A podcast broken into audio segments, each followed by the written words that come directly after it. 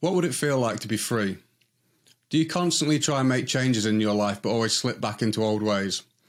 I used to be constantly frustrated by my lack of willpower.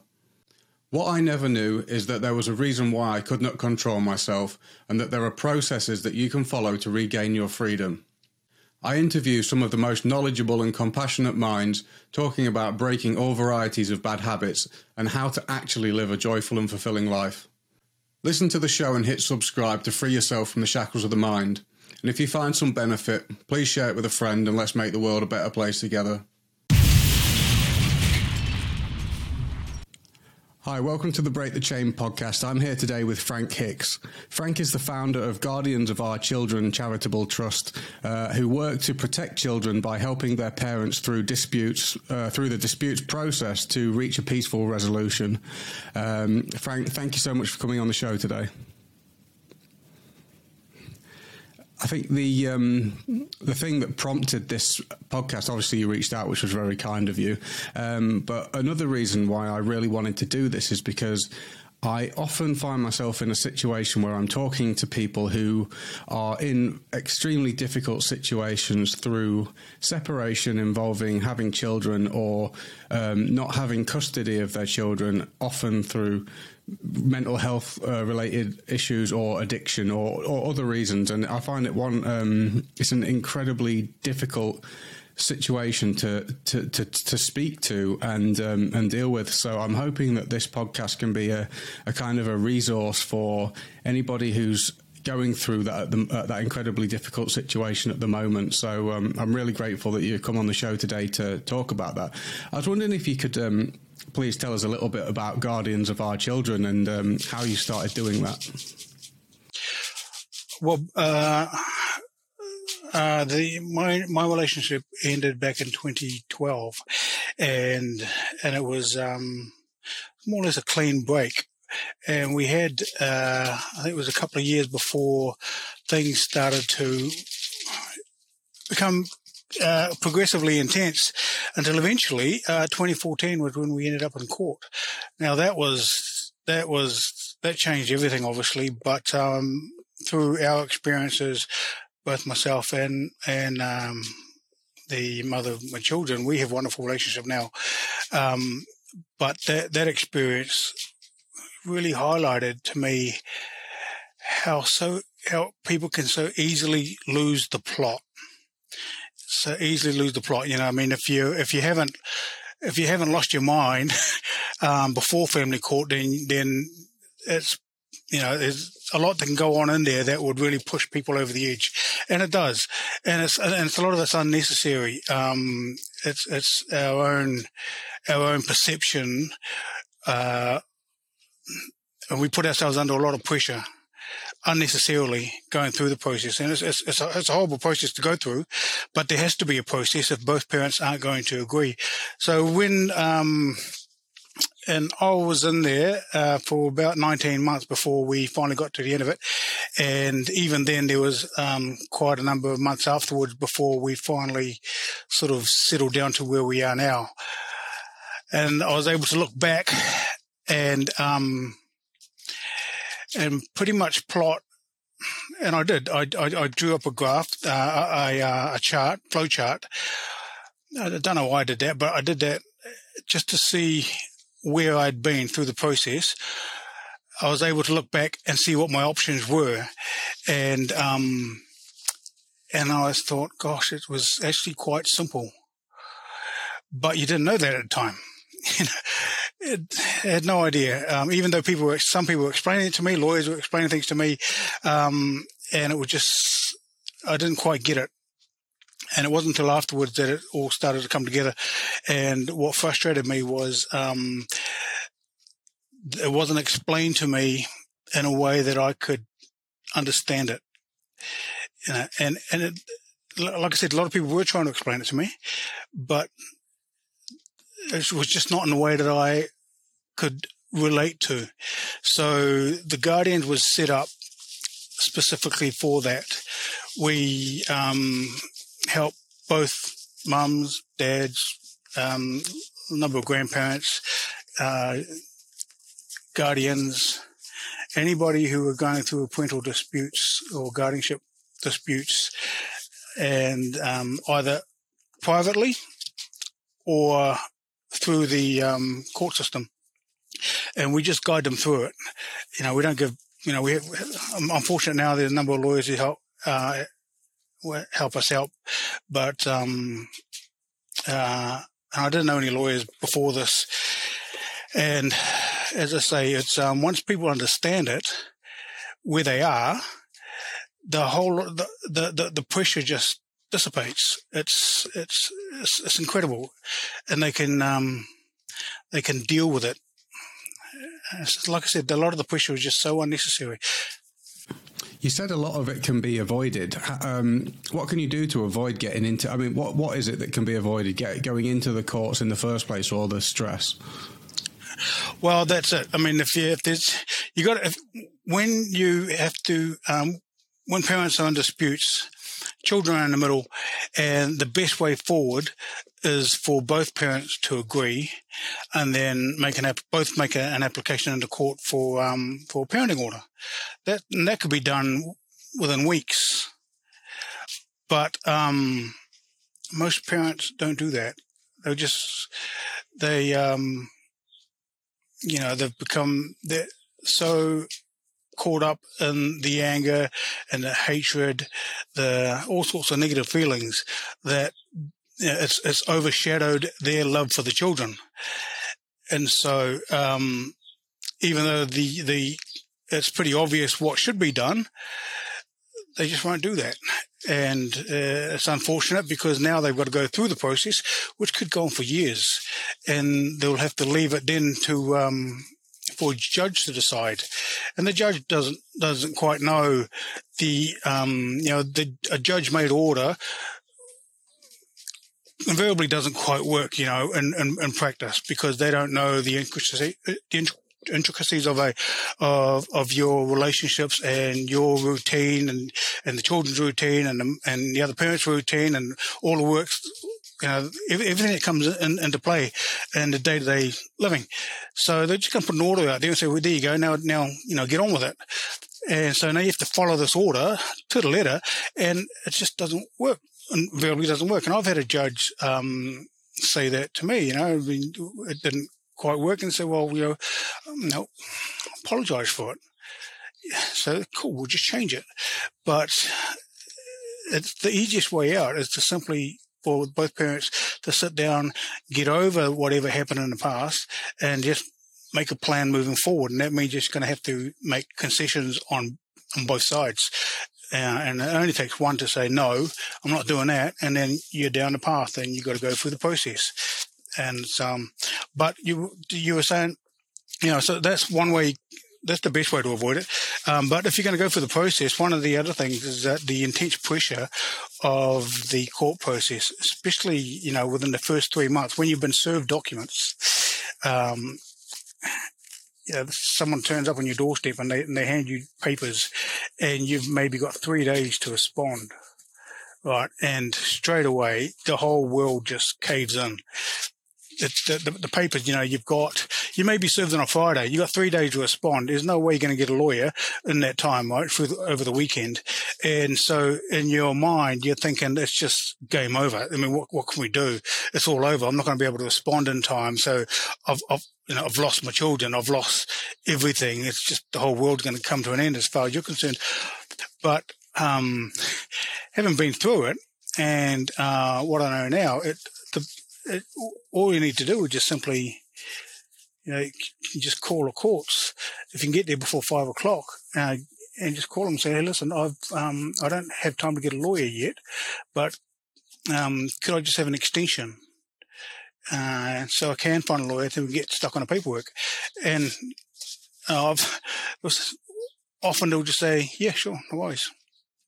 You know, oh, is that all it was? Just one phone call, mm. you know, and, um, whereas if you didn't make that phone call, if you didn't know to make the phone call, and nobody was there to tell you that you could get an extension, then for the next two, three nights, you'd just be beside yourself, panic, you know, and, and a lot of the, uh, a lot of the time, what I've, what I've, what I feel happens is that when people are served, the respondents, there's that first three months where it's just so intense, and um, and if they're not aware of certain fundamental um, of the, the dispute process and things like making just a phone call to the court asking for extra time, uh, those sort of things. If they're not aware of that, then they are just going, you know, they, they've put themselves under so much pressure. And invariably, a number of them would do something even worse. And sets them down a completely different path. So already, if you've been served with papers in family court, then it would likely be the Care of Children Act. So you're there already in court under the Care of Children Act, probably the, the um, Family Violence Act, so that's a protection order as well. But if in that three day, three night you know, over that weekend when you've completely lost your mind because you don't know what to do, um, you, you, know, you could just get on the drink, um, drugs, um, or just completely lose the plot and do something else. And now you're under Crimes Act just over that because of, of, the lack of knowledge. You know, once you're in, once you've done something, you've hurt someone else, you hurt yourself. You you've just created a whole different pathway. When if you just kept it simple and stayed on the Care of Children Act, then that you can you can deal with. But like I said, because of the lack of knowledge, a lot of people are just heading down different paths, unnecessarily creating more and more drama. That makes it really hard to to recover from it, it sounds like getting some advice um, from someone like yourself is a really, really good idea just to. Um, yeah, to make it a little bit less scary, because I, I, I imagine I have no idea. Everything that I know about this is speculative and only based on the experiences that people have told me about themselves. But it sounds like it's such a scary process. The thoughts going through your head, like I'm going to lose my children, or you know, I'm never going to, I'm not going to be able to see them anymore. That must be uh, a terrifying thought that makes makes people act quite irrationally. Absolutely, absolutely. It's um, and protection orders is. Uh, I, I, had a protection order for th- for for three years, and I wouldn't wish it on anyone. It's a horrible thing to have. But what I do know now, having been through it, is that um, it's it's nowhere near as bad as people think it is, and um, you can make it out to be a lot worse than it really is. And the um, you know, and, and and you're right when you get that when you get those documents, the first thing that's going through your mind is, you know, I, I can't see my children. You know, when will I ever see? Will, will I ever see them again? I've, I've no idea. You have no idea. But I can tell you now that, you know, if you get that, you will see them again. You know, it's just a matter of, um, question of when. And it's all also a question of how well you conduct yourself from that point on when you've received your paperwork, now you can completely lose the plot and dig yourself deeper, dig a, a deeper hole for yourself, which means it's going to take you even longer to get out. Or you can just um, take the paperwork and now educate yourself. You know, um, find people that can help you. I don't give any legal advice. I'm not a lawyer. I'm not a not a psychologist. I'm and I'm a, a parent helping other parents out other guardians. Um, you know, if people want lawyers, legal advice, then um, we always recommend people go to uh, community law centres.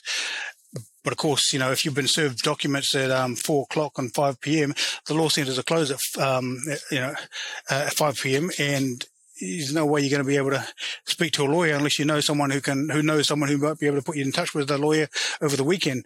But for most of us, we you know don't have that. So um, it's important to surround yourself very quickly with uh, the right people. But with the protection order in particular, it's it's it's it's um it can be a blessing in disguise, and it was for me. And the reason why it is there is to stop the conflict, right? Um, and the moment it's served, then that is it. There's no more uh, uh, emails and text messages, um, phone calls, and, and, and it's not just from um, between the parents; it's from other people involved. You know, who who who, are trying to be involved in when they shouldn't be involved in it.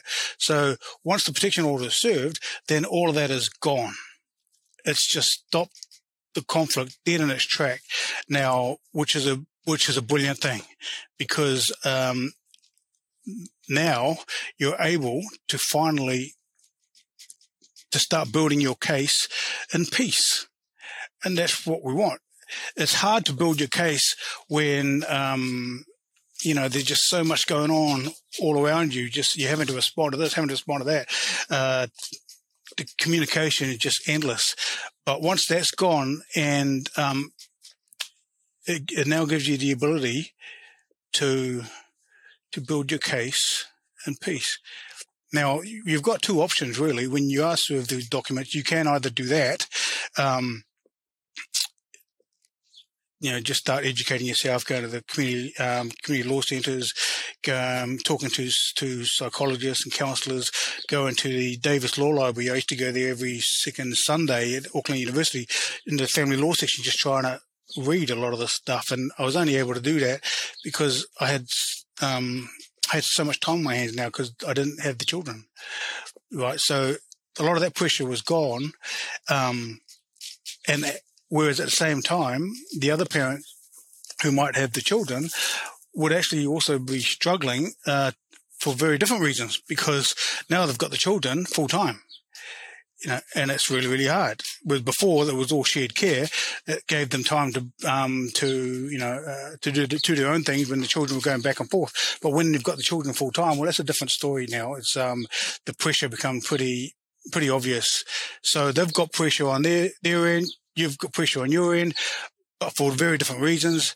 Um, you know, and, but most people, when they're faced with that option, having had a protection order, uh, they they use it, you know, they, they don't use it at all very wisely, the time that they've got.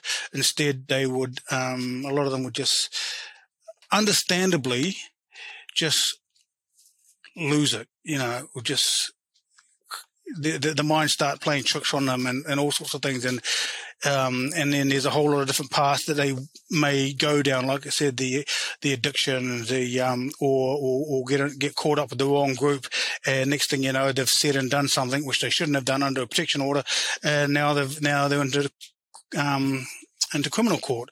So they've they've they've they've um, wasted the opportunity.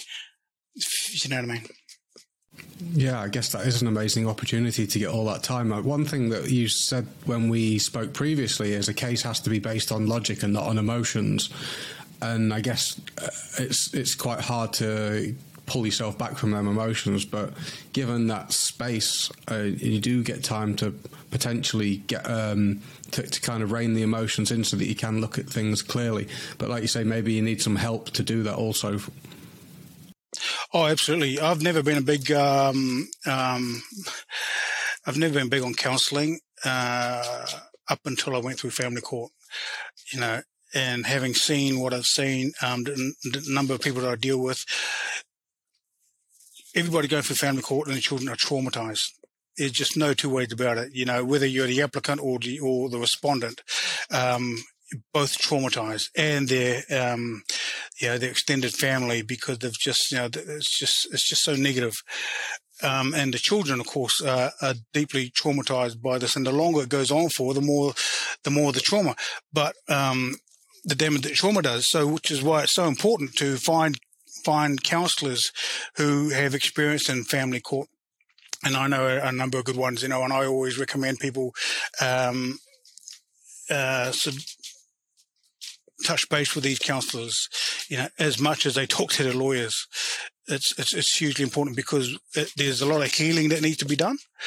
Um, before they, they can even sort of come to grips with the, the, uh, the dispute process. They do, they need, they do need to, to do a lot of counselling, um, and just, just find that time to be able to heal themselves because the emotions emotions is just the number one factor that just uh, with family court there's just no avoiding it you know um, and it's just a horrible thing where so much logic goes out the window.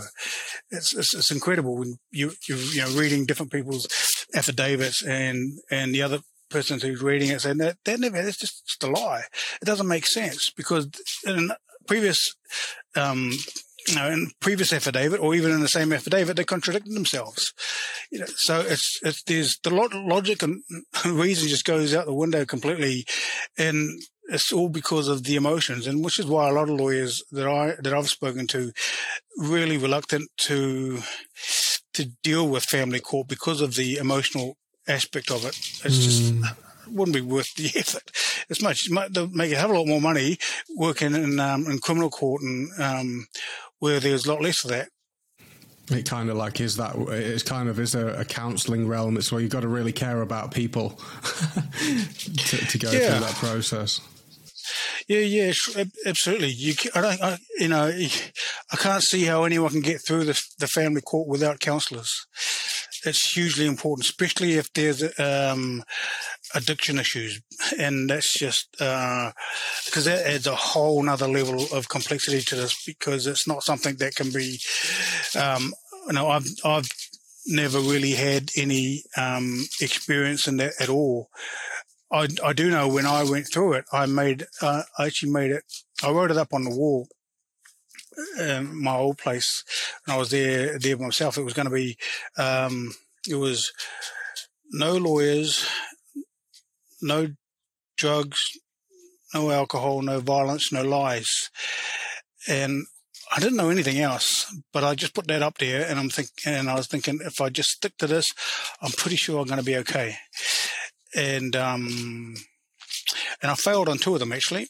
Um, one is I had to get a lawyer and the other was the violence, no violence.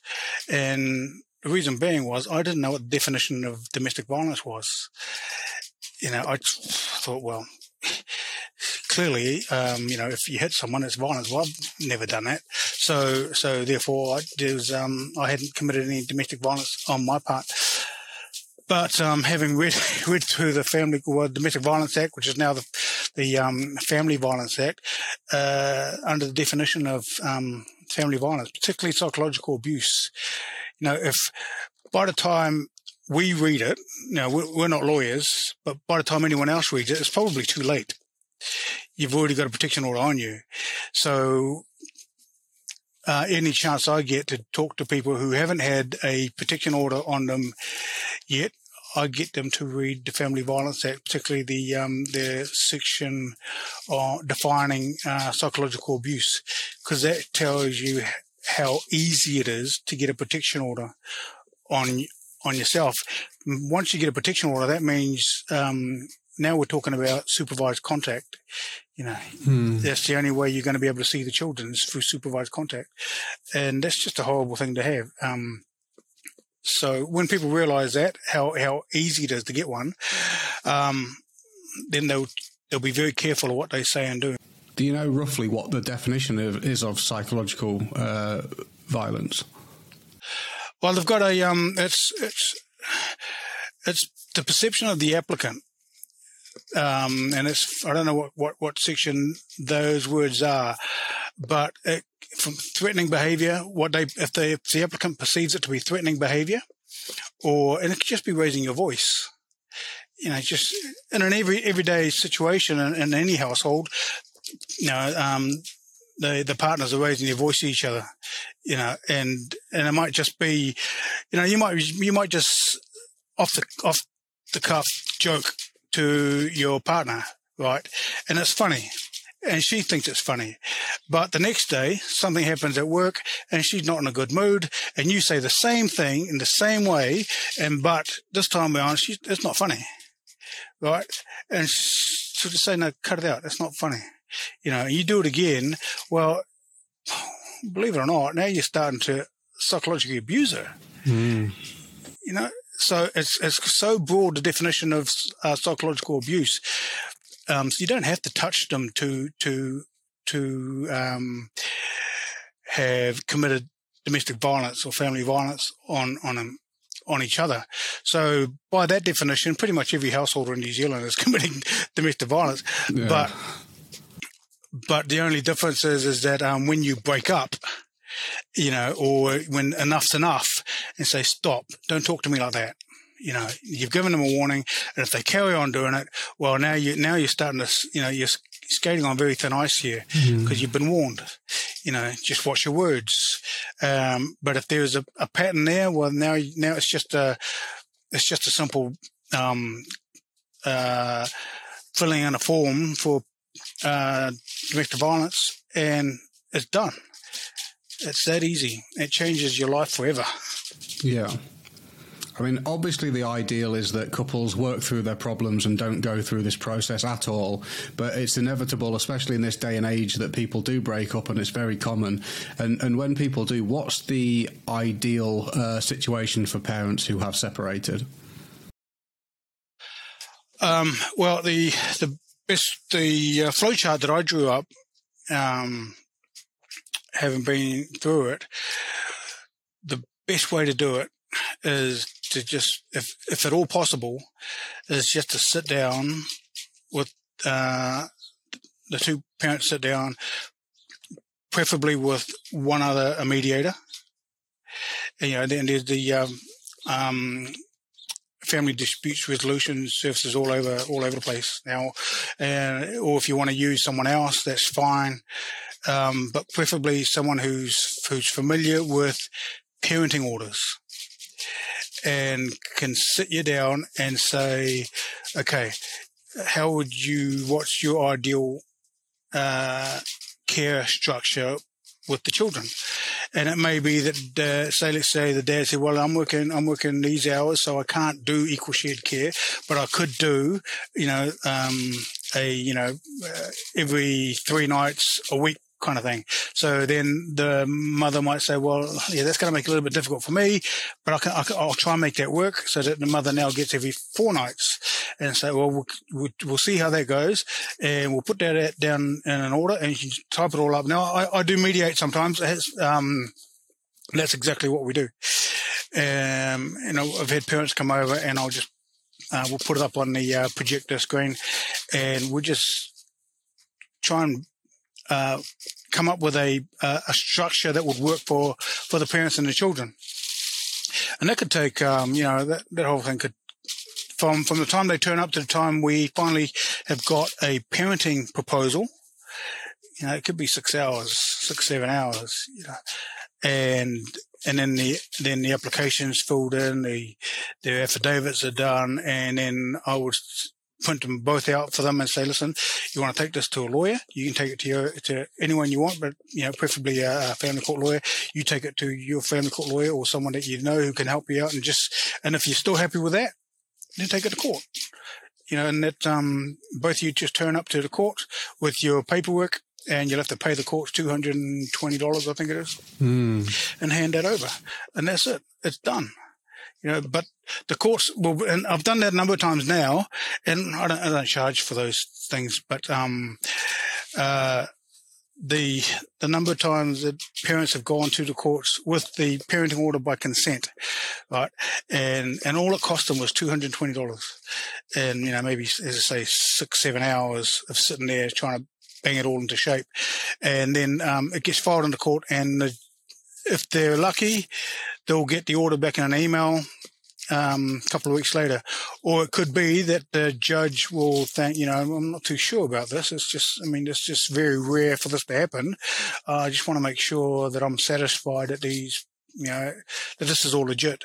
Uh, there's you know, nobody was being put under pressure here to come to this agreement. So the, the judge may ask for a directions conference just to see the both, both parents. And that's fine and then then there'll be a, a, court date, and they both turn up, and the judge will say, "Well, this is fantastic."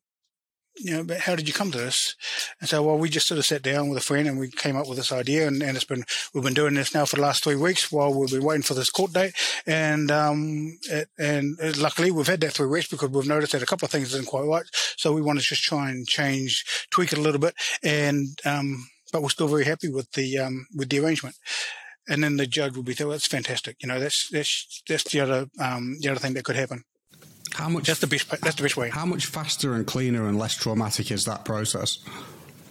Well, the the um, family court in general could could take years, right? Um, it could take a couple of years. It could take uh, a number of years. Um, but that process, uh, the quickest quickest that I've been involved with, and I'm trying to remember.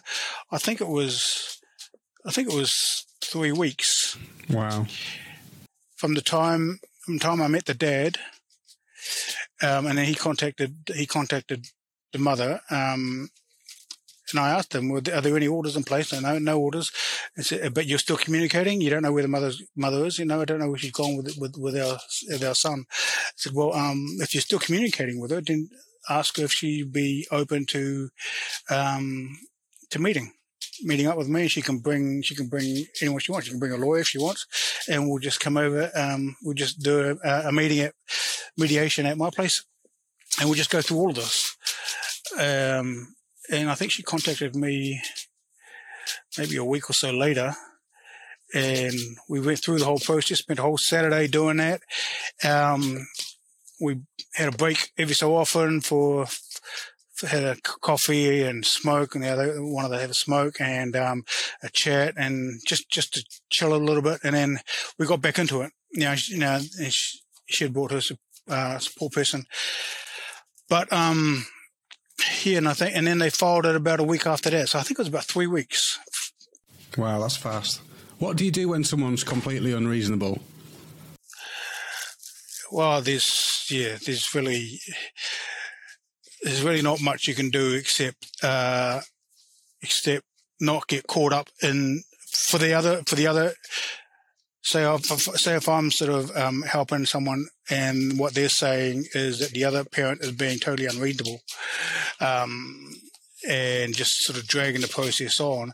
Best thing you can do is just for them is not get caught up in doing that as well. Just to remain cool and calm and logical and um, reasonable. And the only, you know, the family courts can go on for a long time, as I say, but the, but there is a, a good good side to that is that once the, once the paperwork is filed to, to initiate the court process, um, and let's say you're the respondent, so they've, they've filed papers uh, against you and you've been handed those papers, you're reading through them. And quite often, um, people will say, well, that's not true and that's not true and that's not true, blah, blah. They're just making all this, this up and, and so on. And, uh, the idea is, that, uh, and, and, and, and I can totally understand why a judge would have to make an order without notice. The applications are without notice. That means, um, uh, no one else knew about it. It was just the order was made within hours of the application being made, and and the idea is that um, the judge has no nothing else to go by other than what was written there. And the judges, I, I would think they would have to make a decision and err on the side of caution because they don't know if what's being said is is true. They you know they hope that it's not, but it's an affidavit. They've sworn that it's true, so they've got to take them at, at their word, and and they want to make sure that the uh, the the situation doesn't escalate. So they make the order. You've got it. Now you've got um, the the beauty now is that you you might have three months or so where you can start building your case, right? And the other paperwork starts coming in, and as it goes, the longer the court case goes on for, the more it becomes obvious which party is the unreasonable one. And so eventually, when you do get to court, you know, when they get their first paperwork, they don't. Nobody knows. You know, well, they're assuming that that that the, the applicant was uh, was telling the truth and it was fair and reasonable. But as it goes as it goes on, it becomes evident to everybody involved who the who is the one that's causing a lot of the trouble, and it may even be both parents. But if you just stay, you know, if you just stay, um, don't get caught up in that. Uh, then you just it'll become evident to the judge eventually, or hopefully, who is the one that's being unreasonable. And that's the only really good thing about the court case being so long. If it was all over and done with very quickly, then, then, you know, you won't actually get to see that. Um, which is why I think, um, a lot of the reasons why the courts, family courts goes on for longer than it, than, well, for quite a long periods because it gives the, gives them opportunity to see who the troublemakers are. Yeah and it may be both parents. I always wondered why it took so long. It's a painfully long process, and yeah, it sounds like just being patient and having forbearance in that situation is something that's there's no um, yeah, a quick answer to, to getting through those situations and, like you say, not making it worse. Whatever you do, don't make it worse um, by letting emotions um, take over. Yeah, yeah, yeah. I mean, like I said, I've, I've, I've helped a number of parents get through it very quickly. I mean, the sooner you can get, sooner you can, uh, from when they break up, if if you can get involved at that point, then you can hopefully get an order very quickly. And then, um, like as I was explaining before, and the judge may ask for a, um, conference to, to just look the, the, the parents in the eye and just, just double check and be satisfied that this agreement that they came up with, they broke up three weeks ago or whatever, and now they've come this this so quickly to courts, and they've they've trying to convince the judge that everything's okay, we've got it all sorted. Um, you know, and, and uh, so the judge will have to look them in the eye and be satisfied. Yeah, now they, these these two are legit. I'm satisfied with what they're doing. Um, from what what uh, when I've questioned the mother, she seems good. I questioned the dad, he seems good. So I'm I'm satisfied. Boom, and it's done. But there are other cases where there's been so much trouble all the way through the court process. All of a sudden they say, no, we're good now. And, you know, and, and, everybody could just look and see, well, no, I mean, they've been, this is their, this has been their behavior for years. And all of a sudden they're saying that they're good. Um, no, well, you know, what's, what's changed? Hmm. So it, it, may be that the judge may say, well, you know, I'm not really satisfied that you, you have you know, you're genuine in your attempt here. So we're going to keep going through this. We need you to, um, would like you to do this, this counseling program or whatever. And then they'll be, then they'll be satisfied that the, the measures have been put in place for the uh, betterment of the children. Yeah. Because it's, it's always about the children's.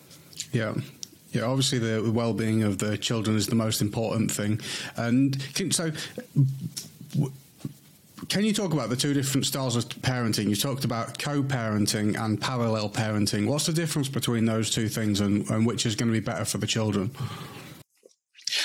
Um, the the uh, parallel parenting is usually when when you know when people break up, families break up, and mum doesn't want to have anything to do with dad, dad doesn't want to have anything to do with mum, and the children got still got to go back and forth, and so um, the rules that are at mum's place uh, isn't, you know, that's just the way it is over there. And whatever happens at dad's place is just, that's how it is. And there's very little communication between the two of them. So that's parallel parenting. And it, it's only ever supposed to be a temporary measure when you break up to try and get the healing you need so that eventually you become, uh, there's more communication and ideally what you want is for both parents, even though they're separate, two different households, they have a high level of co-parenting. So they're communicating every day, text messaging, emailing. It's all about the children. What are they going to do? Who's going to go to school? Um, are you going to the assembly? If you're not, you know, if you're going to the assembly, can you please record it for me and that sort of stuff? That's the communication for co-parenting. Now, I'm I'm very fortunate with my um, with the mother of my children. That's that's how we've been for years now. Um, you know, we we we have a wonderful relationship post court, and that's what was, and that's the whole point I feel of the court is to you're asking the courts to help you get to that level, right? Uh, or and and to get to that level, this is the parenting proposal that you want the courts to make. Um, that will then put everything in place after the court process that you can carry on and um, eventually become uh, have a high level of co-parenting. That's the, uh, that's the best way. That's the second best thing for the children. Well, you know, the best thing is for the parents to be together. But if they're not going to be together, then so be it. You know. But if they're not going to be together, then at least have a high level of co-parenting. My children love it. They absolutely love it. I mean, my um, uh, their mother was the coach of their netball team, my daughter's netball team. She's she's um, I better get this right because she keeps correcting me. She's ten, and um, and I sort of help out in the background. You know, they'll they're most Saturdays um, help um, just cheering her on and help out with organising a few things. And then I'm also coach of um, our son who's twelve, his basketball team school basketball team, and um, their mother is the manager. So we're always on the sideline, just watching our children play. You know, and it's just the wonderful thing. You know, people think we're together. We're not, we're not together, but we have a high level of co-parenting. That's, and it's, it's such a joy for the children to see that, you know, and that's what should be happening.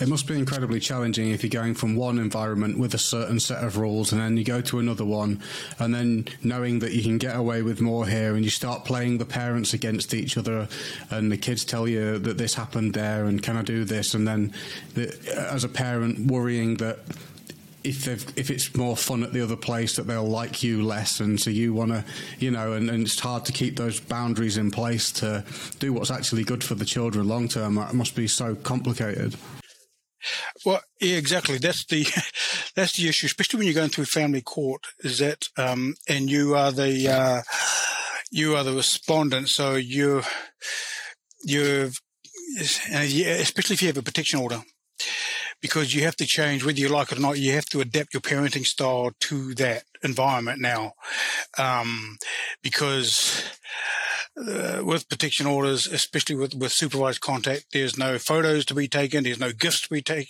to be given to the children. You can't. Um, you have to be careful hugging them. You can't. Um, everything you say has to be within earshot of the supervisor, and so it's not even parenting. It's it's you know, but the, what they're trying to do in that is is they're trying to prevent any sort of mind games going on like you know hey um you know when you come home we're gonna have a we're gonna we're gonna go we're gonna go camping you know that sort of stuff. And which which in a normal everyday scenario outside of court it's perfectly fine. You know that's what you would do. You just say hey you know when you come back we'll go we'll go we'll go skiing or we'll go do this that and the other. But when you're going through family court you can't say any of that because now it's um, it's I think what the, the psych would call it is um, parental alliance, where you're trying to, as you were you were describing, you're trying to entice the children over to to you by waving things in front of them, you know, uh, which a, a, a, PS4. Hey, we'll get we'll get a PS4. We'll, we'll, we'll go do this. We'll go do that. Um, and so they want to come to you you can't do any of that when you're when you're going through the dispute process, mm. um, because it's uh, as I say, it's it will be used against you. It's it's, it's, it's a horrible thing when um, you know you can't even say those things, and you don't know how long this process is going to go for. I mean, if it goes for years and you can't say those things, well, how how are you supposed to parent? You know, the children will naturally then want to go to where it's easier because especially as a father, um, our role is not so much to make keep them happy. It's about trying to um, try and sort of teach them to handle adversity. You know, as well as being happy, but you're teaching them a whole lot of stuff, and and um, and it's not sometimes it's fun stuff, but other times, you know, most times it's just boring stuff. So, um, and if you're trying to do that and, and they can do whatever they want at the other parent's place, well, then, you know, why would they come? You know? Yeah. yeah. So, I mean, they know, and of course the argument is, is that it is in the children's best interest that they know these things. You know, so that's why you got to do that. It's not about making them happy. It's just about it's, it's what's in their best interests.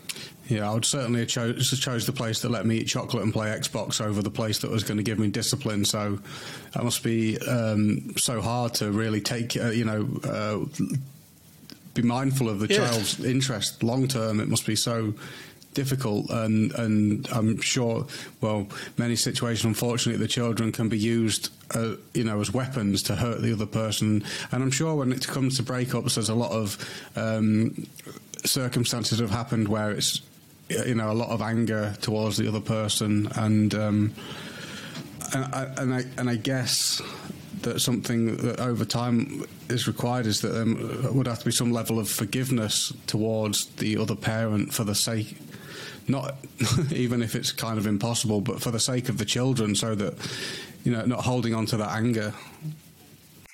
Absolutely, absolutely. I don't think I don't think there's any chance of moving on if you don't if if you're not able to forgive um, other people for what's happened, or even forgive yourself, especially. You know, I mean, no one's blameless in this. I I know what I did wrong, and I've sort of owned up to that and accepted that and done what I can to make sure that it would never happen again. Um, but you do, you, you, know, we're all traumatized, and that's where the counselling comes in as well. You know, um, being able to speak to people who know how to help you heal. Now, I, I, can only provide the guidance that I do, um, but that's not counselling. That's just from one parent to another. You know, um, so it's really, really, really, really important to find find counsellors who who know their stuff when it comes to family court and, and, and children. A lot of the damage is is you won't see for years later. You know. Yeah, do, do especially you, especially with the children. Do you feel like there was um, part of the whole process was you doing a a, a lot of personal work? And that was actually that that per- work that you did on yourself was a huge contribution towards um, finding a resolution? Uh, yeah, yeah, yeah. It was. Um, I did a lot of. Uh, I didn't really pay much attention to other cases when I was going through my one. My, I was just fully focused on mine and uh, what I did to or try and look after myself was um, keep myself busy. Um, but even then, you know, you you can only keep yourself busy for so long. You still got to go home to an empty house and um, and lie in bed, you know, and, and that's when it's going to get you, you know, most times. But um, it was it was just the education, just talking to. Uh, I was fortunate enough to come across some really really good people um, who have been in and around this area for a long time, and uh, you know, and and and I met um, you know uh, professionals. You know, and they were able to help me not just in their capacity as professionals, lawyers, and um, psychologists, but also from one parent to another. And that's where it was really, it really connected was when, uh, they'll be writing something down and said, yeah, and, and, and, explaining things from from a professional's perspective, and then they just put the notepad down, look you in the eye, you know, one parent to another, and say, listen. You really need to be able to do this. You need to do that. You need to do this. You know, and I'm right. Okay, now they're speaking a different language. You know, they they they're they're telling you things from a um, from a parent's perspective, but with their with the background knowledge that they have in their um, in their profession. It's a, it adds a whole new dimension to the to the help that they be, they're able to provide. Yeah. so that's, that's that's that's where a lot of the, my personal um, development came from, um, and just yeah, it was just uh, and once once I cottoned on to the process because the process is a different thing again, the family court process. Uh, once, once, once you're familiar with that and you've got some, uh, you've done some of your own healing, you, you're kind of heading towards, uh, a better understanding of not just the family court, uh, the family court, but the, but the whole, the healing process for, for, for yourself and everyone else. Once you you kind of got a good grips with that, then it makes it so much easier to get through it. The the, the end becomes inevitable. Yeah.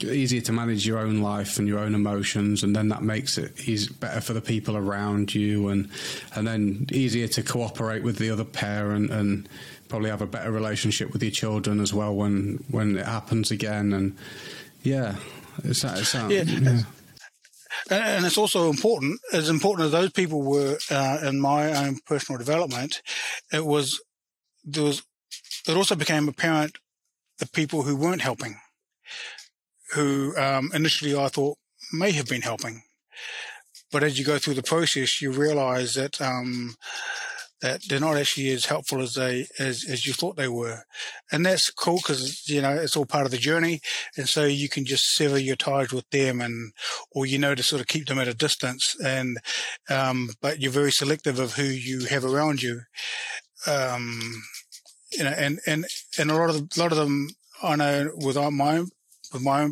uh, journey others had recommended I do this, that, and the other. And um, but by doing so, I knew, even though I would have had every right to do something that what they what they had advised me to do, I, I could not see how that was going to be, benefit my children in the long run. Mm. It may have been beneficial for me personally in the short term, but it was never about that. It was always what, you know, how do I get to a high level of co-parenting, which I know my children will thrive in. And so I went against a lot of that advice. Yeah. Um, yeah. So, but but you'll know as you go uh, when you open yourselves up to um, to what's around you. Pay attention to what's going on around you and read between the lines and all of that. Hmm. One one th- uh, scenario that I imagined very difficult is when a parent has a new partner, especially if the new partner doesn't like the ex and the mother of the ch- children, and then all kinds of mind games can go on there. Oh, absolutely, absolutely, and I think that's where a lot of a lot of cases fall apart. If people are left to their own devices, uh, the parents are left to their own devices. I think they can come. Most of them can come to a reasonable um, outcome, and then you know, then then take it a step further for a parenting order by consent and pay the money and get on with it.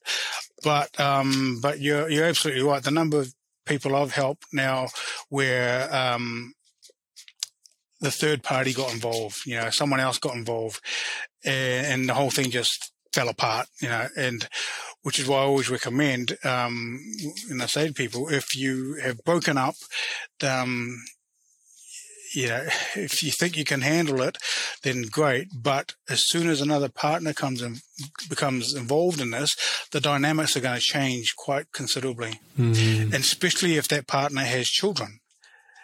You know, um, because now they now they're going to try and marry up the, the contact with your children with their children, um, which is all fine and good if it's not going to change your scenario, your work schedule, and if you're not having now to make even more concessions now to accommodate a third person.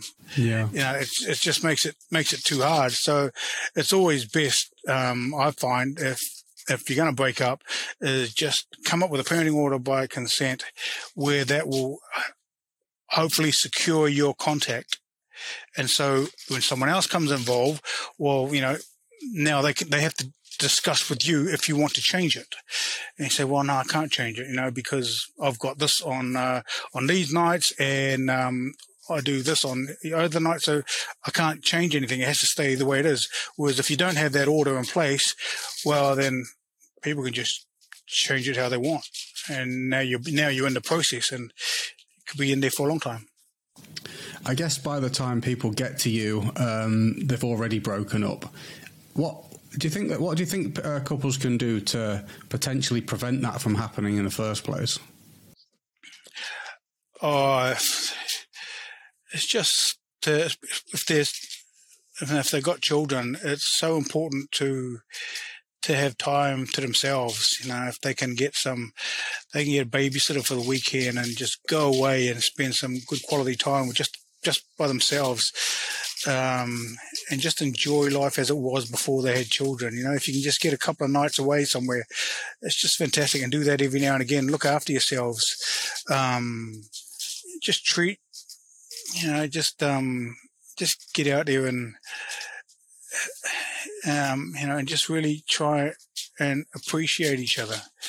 You know, it's I know it's so hard when you have children, but um, but it's it would just just to reignite that fire within, you know, and with with towards each other. Um, otherwise, it just becomes you just don't see how how um, all these how the, the, the dynamics of your relationship is changing because you're so focused on on trying to keep the family together. When in actual fact, a lot of the cracks are starting to appear, and you're not recognizing it. And when you do recognize it, you start snipping, you know, having taken um, just making snide remarks and uh, or or these, you know, it's uh, and it's and it just keeps getting worse. So it's just so important to just try and spend some time together. Just not a date night, but actually go out for a weekend together. Even actually just help. focus on the other person, give them your attention. It must it's so hard, you know, when everything's going on, just to actually take your attention and give it to your partner. yeah, mm. yeah, yeah. I mean, I, when I was I, when I was working, it was um, work became my break from the children, you know? and um, because it was just so intense. There were two two young children, um, you know, and when the second, when my daughter, the younger one, started to crawl, oh man, that's when it just really got crazy because now they're both moving. you know, one's going this direction, the other's going that direction. I'm going, oh, you know, and and it's. It, and you're having to move everything on the shelves and the and the cupboards just a couple of couple of inches back every every every couple of weeks, you know. Yeah. Um, and the 0800, 0800 poison line, oh my god, yeah, it's me again. Um, they've just you know just taken a swig of this. What do I need to do here? And and then you're having to move all of that up, and it's just as they you know when they start moving, that's when um, it just gets really really intense and it's non-stop. Uh, and any any sleep I can get would be fantastic because I alternated with um, with their mother when she was working, and I'd have the children, then she'd come, she'd uh, be home, and then I'd go to work. And so work became my wish period. you know, yeah. so it's pretty it's pretty full on having um, you know, and, um, having more than one child anyway. But uh, mm. that's a lot of fun. I wouldn't have it any other way. Yeah. I guess if someone was to bring up the idea of something like family counselling, it could almost come across as offensive or you might get defensive over something like that. I, have seen that personally in uh, people close to me, and uh, you know, one of them takes it as an one says, "Oh, why don't we go and do this?" and the other one's just like totally offended or blaming the other person, saying, "It's not my fault. It's your fault. It's not my problem. I'm fine." Um, but you know, something like that can just prevent such a headache in the future to. Well, mm. absolutely. It's, well, funnily enough, that was what um, my ex had proposed. You know, very early on. Well, so we get counselling. So I don't need counselling. well, we, we, you know, we don't. What do we need counselling for? You know, um, but that was a that was a hint and a half. Know, yeah.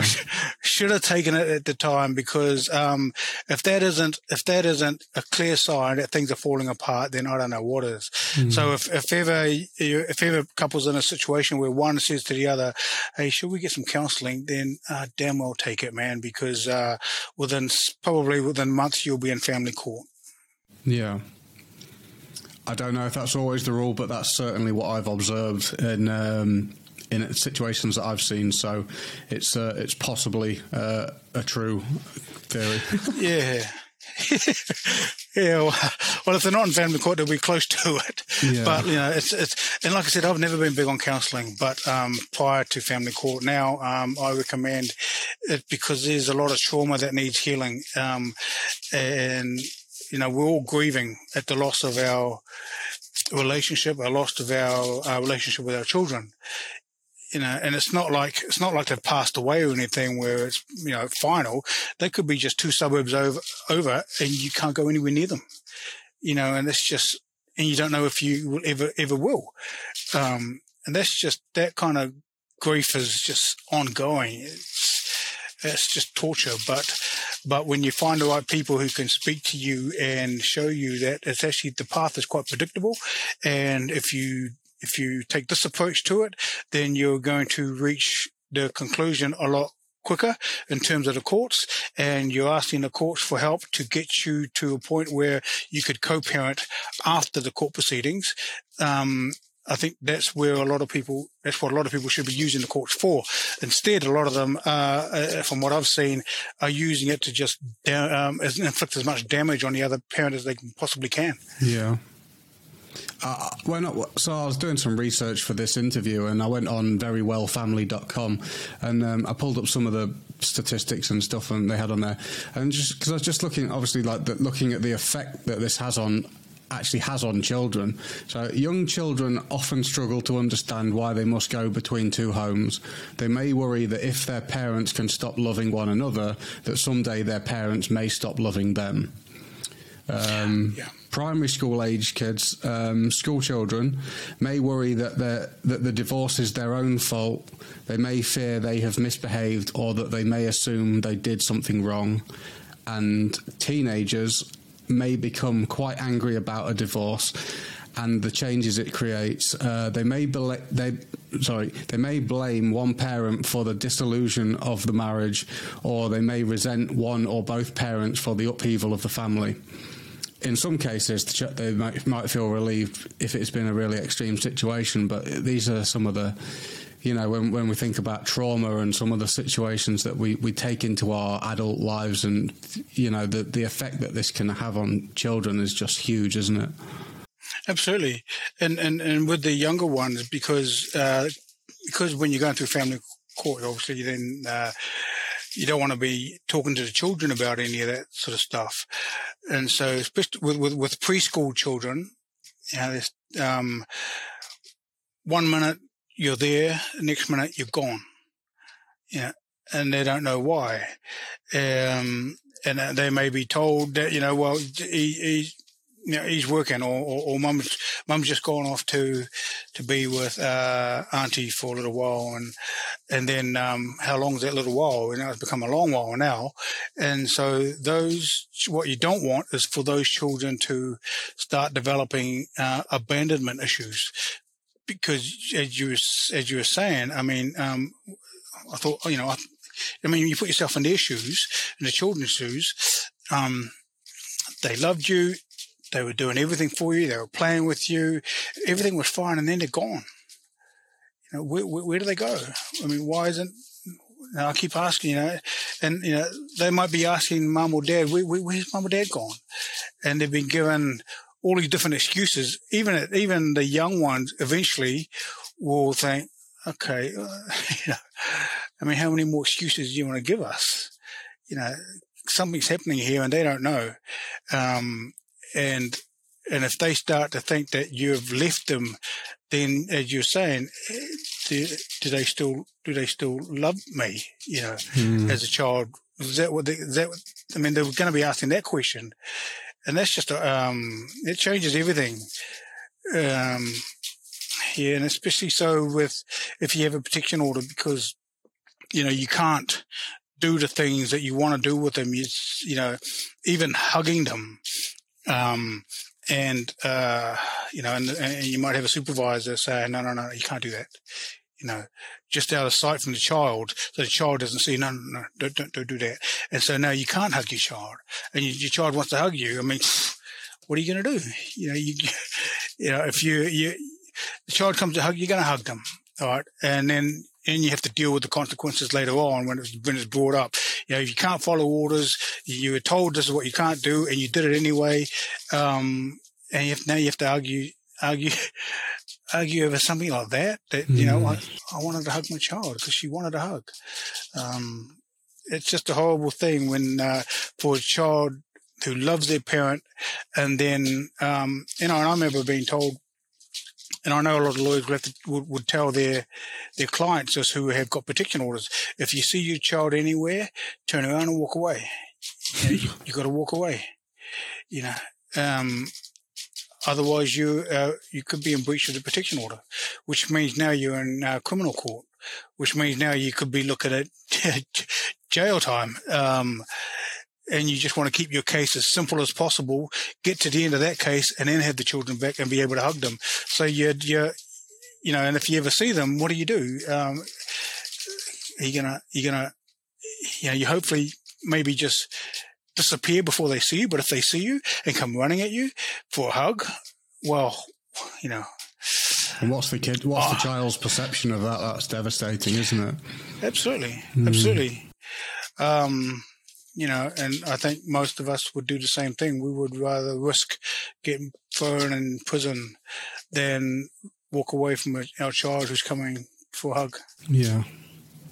If someone's in the devastating position where they have been cut off from their children, what can they do for the absolute best chance of seeing them again? Uh, well, it, every case is different. Um, every case is different, but in the simplest simplest scenario, then uh, and there are no orders in place at all, then you know the best thing to do is, is contact the community law centre and, and ask ask them uh, to help you out with that, and they would con- uh, they would get a form a um, uh, an application form for contact. You know, for you'd have to start the process. There's no way around it. You know, you, you can you can ask all you want, email all you want, or can you know can can see the children, um, and then just hope like hell that you know you'll get you'll you'll get to see the children, but even then it may uh, it may be just whenever they feel like it. Well, that's that's, that's just not good enough. You know, how are you going to parent? How can you how can you uh, develop a relationship with the children uh, under those sort of conditions? So you would have to make an application into court. So that's where, you know, as I say, community law centres, or if you, um, uh, you don't qualify for legal aid and you have to do this on your own, then just call the courts up, 0800 courts, and just ask them, you know, could you please email me the application form for a, uh, um, a new parenting order, uh, and give me your email address and it'll turn up in your inbox, you know, a few minutes later. And then you can just, you know, uh, try and work out how to fill it in. And you can even call them. They would help you out. Fill, uh, they might help you out. Uh, the courts, the court registers. If you turn up there, they might help you out filling it in.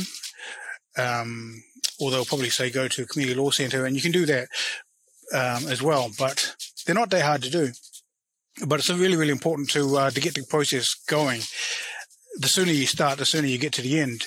And um, obviously, the other parent will say, "Oh, now you're just taking us to court." I said, "Well, I had no option. You know, we want to. I'm, I want to be involved with the children's lives. I know I'm a good uh, role model for them. I'm, I'm I have um, I'm a positive experience um, uh, in their lives, so I, I want to be there. So I'm making an application and this is what I'm asking for. And if you don't want to agree to that, then we're just going to have to carry on through the courts. But you, it's always good to, to offer first, um, you know, email the, email the other partner or the, the other parent to settle the matter privately. Ain't going to happen. Well, let's go. Then the next process is the, uh, FDR, Family Disputes Resolution. That's the mediators um, and if that falls over, then then you've got to go through the court process. Mm.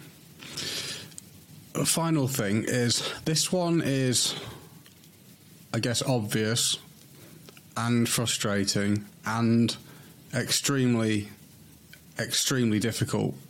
But when when when uh, addiction is involved, um, you know, if you're an addict and you've lost your lost custody of your children or whatever it might be um, relating to that, what can you do about that? And and what what the, what's the likelihood of getting custody of your children again while still in active addiction?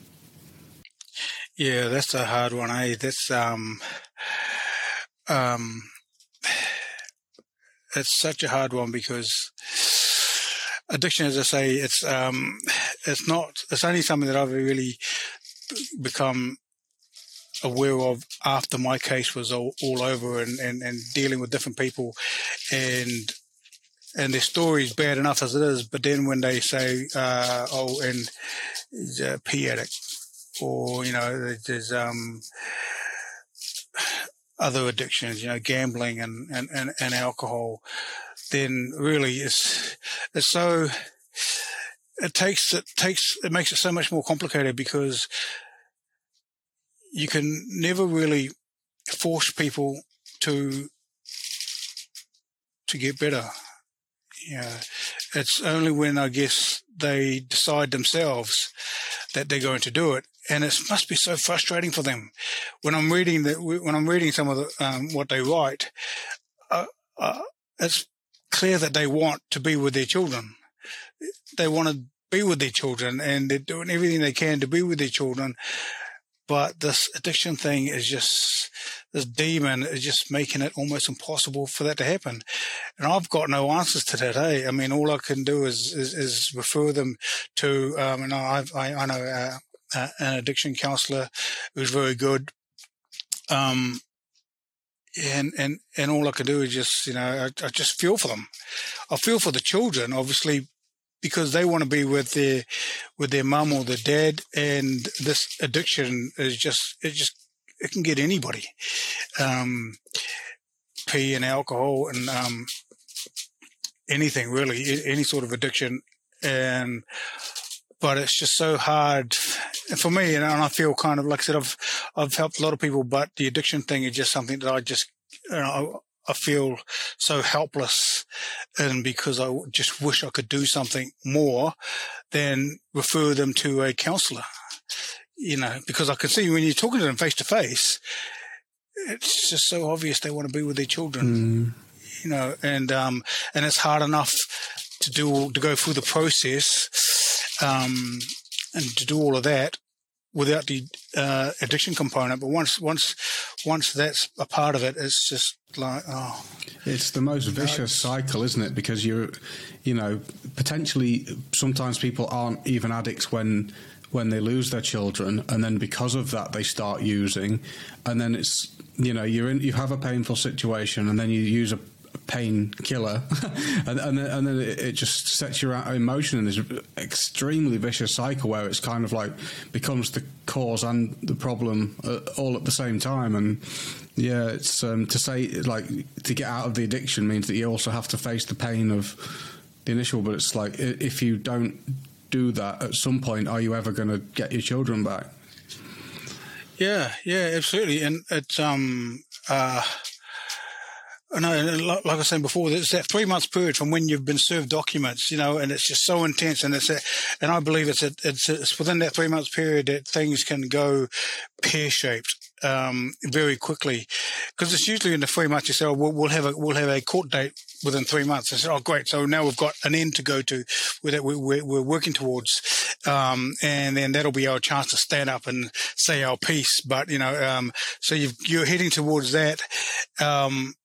And then when you get to that, you realize that it was only a directions conference and it wasn't actually to, to, to decide on the, um, on the contact or anything. It was more of an administrative thing. And, um, and the other parent still doesn't want, uh, um, still not going to budge on, on, um, contact. So now it's going to be what another six months, another know, it's going to be nine months, and it's that window that keeps extending. Um, is from what I can see, that's where a lot of people just, oh, you know, they just, well, they give up, you know, or they can give up and, um, or they think it's just too hard. And whereas if you get in early enough within that three months period and say, this is what's going to happen in three months time. So that's just part of the process. So, um, what you're working to, you've got to be able to work, work your way to a position where you, when you get to your final hearing, which may be, um, many, many months down the road, uh, it could even be over a year or so. When you get to that, and we we, we keep asking for um, progressive contact, then you'll be in a very good position to be able to uh, to get what it is that you're after for the children. And then once you explain that to them, then they realize that um, it's not that bad, and they're, and they're less likely, I believe, to turn to drugs and alcohol and to say and do something stupid that would sabotage their case. Yeah. That knowledge can help to prevent the emotions from t- taking over. Absolutely, absolutely. No, I mean, not, knowledge is power, and it's um, and and and it's being it's not just it's being able to explain it in the right way. Like I said, everything that I've sort of come up with with, with guardians of our children and the workshops that we do, and um, uh, we do Zoom meetings as well now. All of that. It's not. It's not even not even my stuff. It was just it's, it's, it's pieced together from my discussion with, with lawyers and judges and and um, counselors and psychologists and um, lay assistants and parents. Also, uh, you know, parents who have who um, addiction problems. Um, just from everywhere. It's all come together, and now we just sort of package it in a way to be able to now explain it. Because when I was, like I said, when I was served those documents, right, I'm sitting there, opening it up, and it was just, it may as well have been in Chinese. Right, I didn't understand it, but um, what I needed, what I needed at that point was someone to walk through the door and say to me, um, "Hey, listen, this is what these documents mean. Let's lay it all out. Blah, blah, blah, blah. We'll break it all up. Now, it's pretty simple. This is what you need to be able to do. And your deadline is on this date to do this and to do that. And, um, and you got to be able to speak to these people. And I recommend you go to talk to these people. And then you've got an actual plan of attack. If there is no plan, if, you know, if you, if, if you, if you don't come up with a plan, then you're just going to be meandering through the whole process, lost, completely lost, with no real direction and no no end in sight, and you'll just very quickly lose your mind. Yeah, it's um the everything everything that I've that I talk about in the workshops uh, and the Zoom meetings and one on one. It's a lot of it's sort of packaged. Uh, from my discussions with a lot of the industry professionals, the, the judges, lawyers, um, counsellors, um, court registers, you know, just all of them. And and now I just explain it in a way that I wish someone had explained it to me when I was going through this in the beginning. A lot of, like I said at the very beginning, a lot of people did already explain this to me, but it wasn't done in a way that I wish they had done. Um, so I make it a point to to do that. It's, it's, it's not that hard to understand once um, it is delivered in the right way, I believe. Um, it's not, it doesn't mean that they, they're doing it all wrong. It's just that, um, they've got other priorities. They've got other things that they need to be able to focus on. Whereas now I can talk to people from one parent to another and explain it in a way that parents can get. And, um, and once they understand that, then all the other discussions that they would have then starts to make sense. Discussions with lawyers, with with with uh, counsellors, and um, pretty much anyone within the uh, disputes process. Yeah, I think if one one thing that's uh, you've made really clear to me is that there are people out there like you who are running charities and things who really want to see people get through this process um, efficiently and as painlessly as possible, and that they can actually help guide you through these things. You don't need you don't need to be overwhelmed through a lack of knowledge and you know the unknown and just jumping to all of the worst case scenarios all the time. You can maybe do a little bit of research, find someone who's actually guiding through people through this process, and get you know which makes the process way less overwhelming. Absolutely, and and and the thing is, it's uh, the pressure, the, the real pressure is trying to learn all this yesterday, so that you can apply it today, because the children are getting older every day. They don't have time for you to waste wallowing in self pity. They need you to be do, to getting active into doing what needs to be, to be done to create that environment for them where they can they can thrive. That's the that's the pressure is is trying to it's a race against the clock, and it's it's um it's very very intense. And so um, but people can do it. Uh, you can do it if if you know what needs to be done at the right time. It's it's just it's doable. Yeah, and getting some help with that is uh, is very important. All right, Absolutely. thank you so much for coming on the show and talking about that today. Um, I think it's really important, and I know that for certain people, this podcast is going to be unbelievably helpful. So I really uh, am thankful that you've come on the show and uh, spoken to us about this today. Is there anywhere that people can find you online? Uh, yeah, the website's up. Um, gwoc.org.nz. Uh, Facebook page also is um, GWOCNZ. Uh, yeah, and you know, we just you can touch base through there. Um, you know, and, but there's you know there's help there's help all over the place. Uh, if people uh, look, you know, like I said, community law centres are fantastic. Um, the the 0800 courts are very useful. They they can direct you. So everything people need to be able to get through this is already there. Yeah, and and I just urge people to just um, start um, making moves to better themselves and create that environment for their children.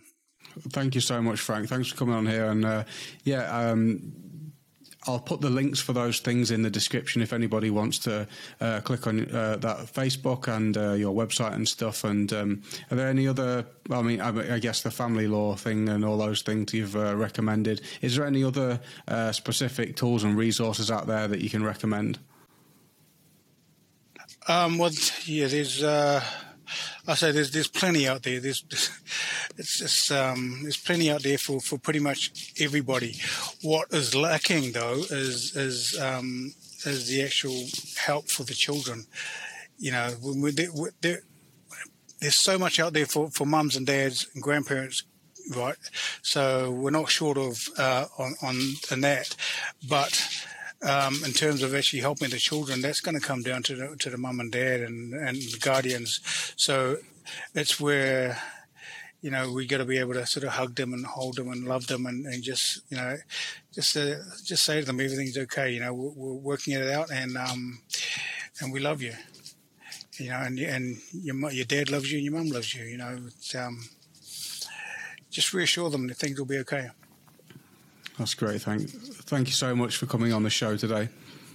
No, it was great, great have, um, talking to you, James. Thanks, well Thanks, Frank. Cheers.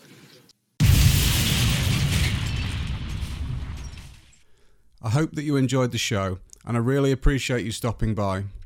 If you found some benefit from listening to this episode, please hit subscribe and share it with anyone that you think might need it, so that we can try to turn the tide on the devastating mental health epidemic that the world is facing.